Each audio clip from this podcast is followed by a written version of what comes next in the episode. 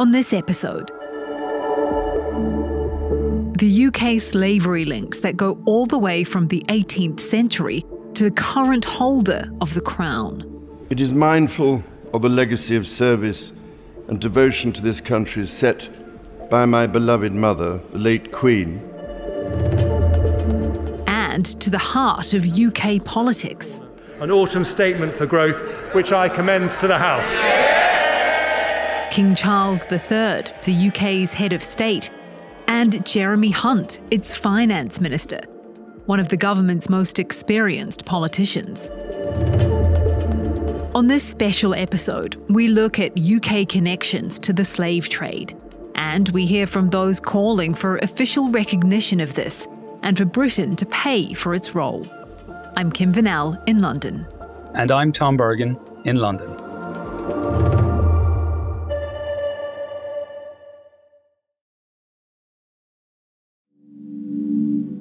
It is time for Africa, 20 million of whose sons and daughters have their freedoms curtailed and sold into slavery, also to receive reparations.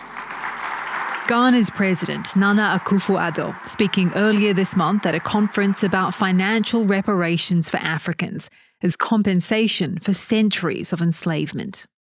From the 15th to the 19th century, at least 12.5 million Africans were kidnapped and forcibly transported by European ships and merchants and sold into slavery. Those who survived the brutal voyage ended up in plantations under inhumane conditions in the Americas and also in the Caribbean. Many were under the control of Great Britain. Tom Bergen has been investigating the links between the slave trade and modern-day politics for nearly a year. So, Tom, tell us where this started. We were interested in exploring Britain's deep connections to slavery as part of a broader project that also examined slavery in the United States and its legacies.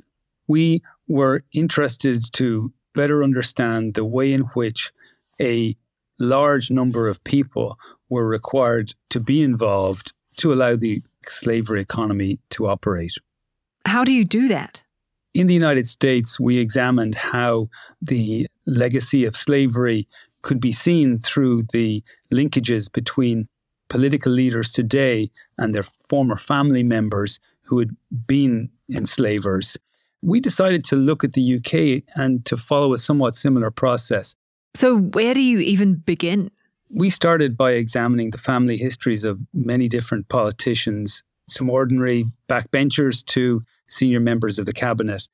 And we looked at the different connections that those family members had to the slave economy as potentially slave owners, but really also looking at all the different kinds of roles, administrators, importers of cotton or manufacturers of textiles, and looking at these people to understand these connections.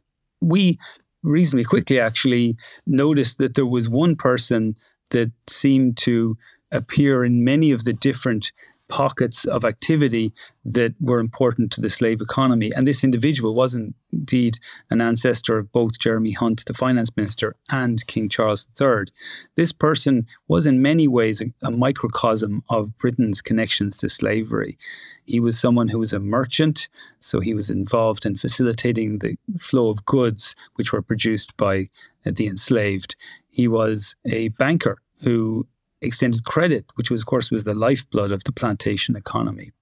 And he was an investor in assets like West India docks and in a variety of other areas, and indeed involved in politics. All areas that were critical to supporting this whole system of slavery. One of the particular plantations that we soon became aware of was a plantation called the Holland Estate.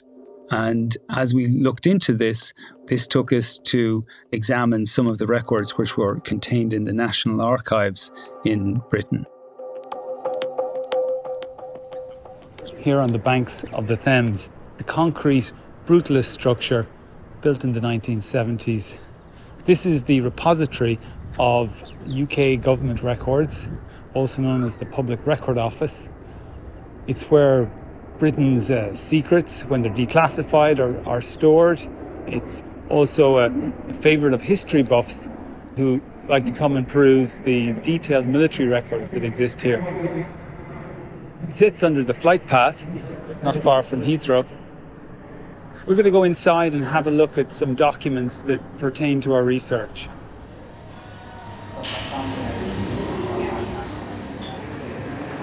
Have you been through the documents before? I've been through some.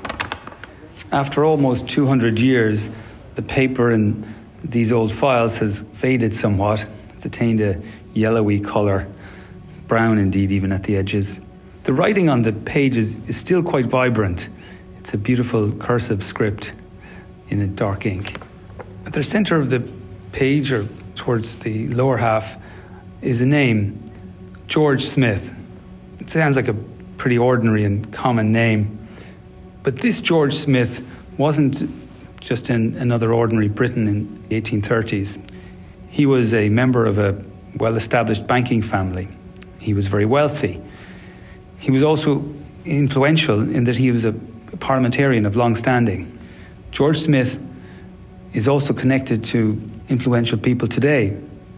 His direct descendants currently include the monarch, King Charles, and Britain's Minister of Finance, Jeremy Hunt.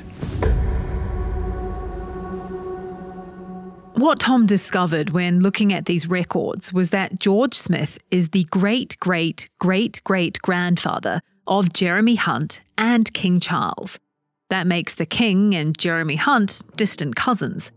But establishing this connection was just the first step. To ensure these connections were 100% accurate, Tom consulted experts. I'm Rachel Lang. I'm a genealogist and a researcher. I worked with Reuters on verifying the links between key public figures now and enslavers in the Caribbean in the past. This is very similar work to the research I did at University College London. So I worked there for 12 years researching Caribbean and slavery. There's a huge variety of different records that you can use, and the key is to find out everything you can and put it together to make sure that it's consistent so that you haven't made mistakes, basically. So most of the family trees, the family histories I see online, have mistakes in them because names are duplicated, relationships are complicated. The idea is to nail down the links very carefully. Wealthier people leave more records. They have business records, they're more likely to write wills, they're more likely to write letters to each other because they're more scattered than they can afford to. They can afford paper and postage. They're more likely to have surviving diaries. Working with the records of enslavement is specifically problematic because the records are of subjugation. They're never produced by the enslaved people, almost never produced by the enslaved people themselves. They're more likely to be records of punishment, dehumanisation. So working a lot with records of enslaved people is a particularly strange experience. Tom's reporting took him to Jamaica, a former British colony and a centre of the slave trade. He visited the Holland Estate, near the centre of the capital, Kingston. There's quite a bit of wildlife around the property. Blackbirds, nightingales, swarms of dragonflies. It's late afternoon, so that the punishing sun of the middle of the day has eased. And there's actually quite a nice breeze. 200 years ago, all of this area would have been covered by sugar cane. The flat layout of the land and the apparently fertile soil was perfect for it. At any one time, over 300 enslaved workers could be here cultivating the sugar cane. George Smith's firm was among a consortium that lent tens of thousands of pounds to the owner of this property. The main entry point for the around 1 million Africans who were trafficked into Jamaica was the waterfront of Kingston, the capital city, where we spoke to the mayor of the city, Delroy Williams, about the legacies of slavery. It would have shaped it in many ways in terms of just the thinking, or we think as a people, that would have been hundreds of years of a particular system. The mayor told me that there's a lasting impact on Jamaica and its people from slavery. He says hundreds of years of taking resources away from the economy and investing little had a deep impact. But I would say there's also lasting impact in terms of the mindset that system would have inculcated, and that Jamaicans now, as a society, we have to be doing a lot in order to move our people from a particular mindset that would have been influenced by the system of slavery into a new era, where the era of self-respect, honor. He says if fingers are going to be pointed, then it has to be done in a positive way. The issue of reparation is one such issue that keeps the issue of slavery center stage for many governments.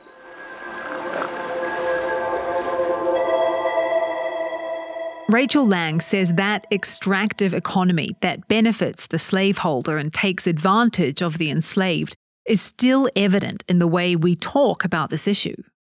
For example, whenever you see a popular documentary on enslavement, the enslavers are named as people with interesting hobbies and strange habits and all sorts of things like that. But enslaved people themselves are represented by numbers or by inanimate objects like shackles or some sort of stocks or something like that. You don't recognise the humanity of enslaved people as individuals. The reparation movement is growing. The movement itself isn't going away. How could it? Encompasses whole national identities. Tom, how have King Charles and Jeremy Hunt responded to our findings about their connections to George Smith? Jeremy Hunt declined to comment.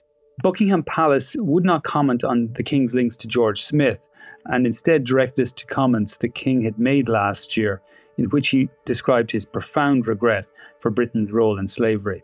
Those comments came after Caribbean leaders and campaigners had called on Britain for a full apology for its role in transatlantic slavery. Another British leader who rebuffed calls for an apology was David Cameron when he was Prime Minister. As it happens, Cameron is another political leader whose ancestral links to slavery were something we discovered as we did this research. Cameron, who has recently rejoined the cabinet as foreign minister, had a great-great-great-great-great-grandmother, that is to say, six greats grandmother, owned a plantation in Antigua with over 200 enslaved workers on it. Cameron also did not comment. During last year's royal tour of the Caribbean, there were protests about this issue. We have not forgotten, and we demand an apology and reparations. Charles's son, Prince William, expressed profound sorrow over slavery. But we haven't had an official apology from the sovereign, from Charles, right? There's still quite a distance between Britain and its former colonies on how the legacy of slavery should be acknowledged. Britain has declined to give an apology or to consider the issue of some form of recompense, amends or reparations. But one of the things we found from our extensive research was that if Britain were to decide to do that today, of course, the two very people we've been talking about in this story, King Charles and Jeremy Hunt, are among the people who might be making an apology as the head of state and signing the cheque as finance minister.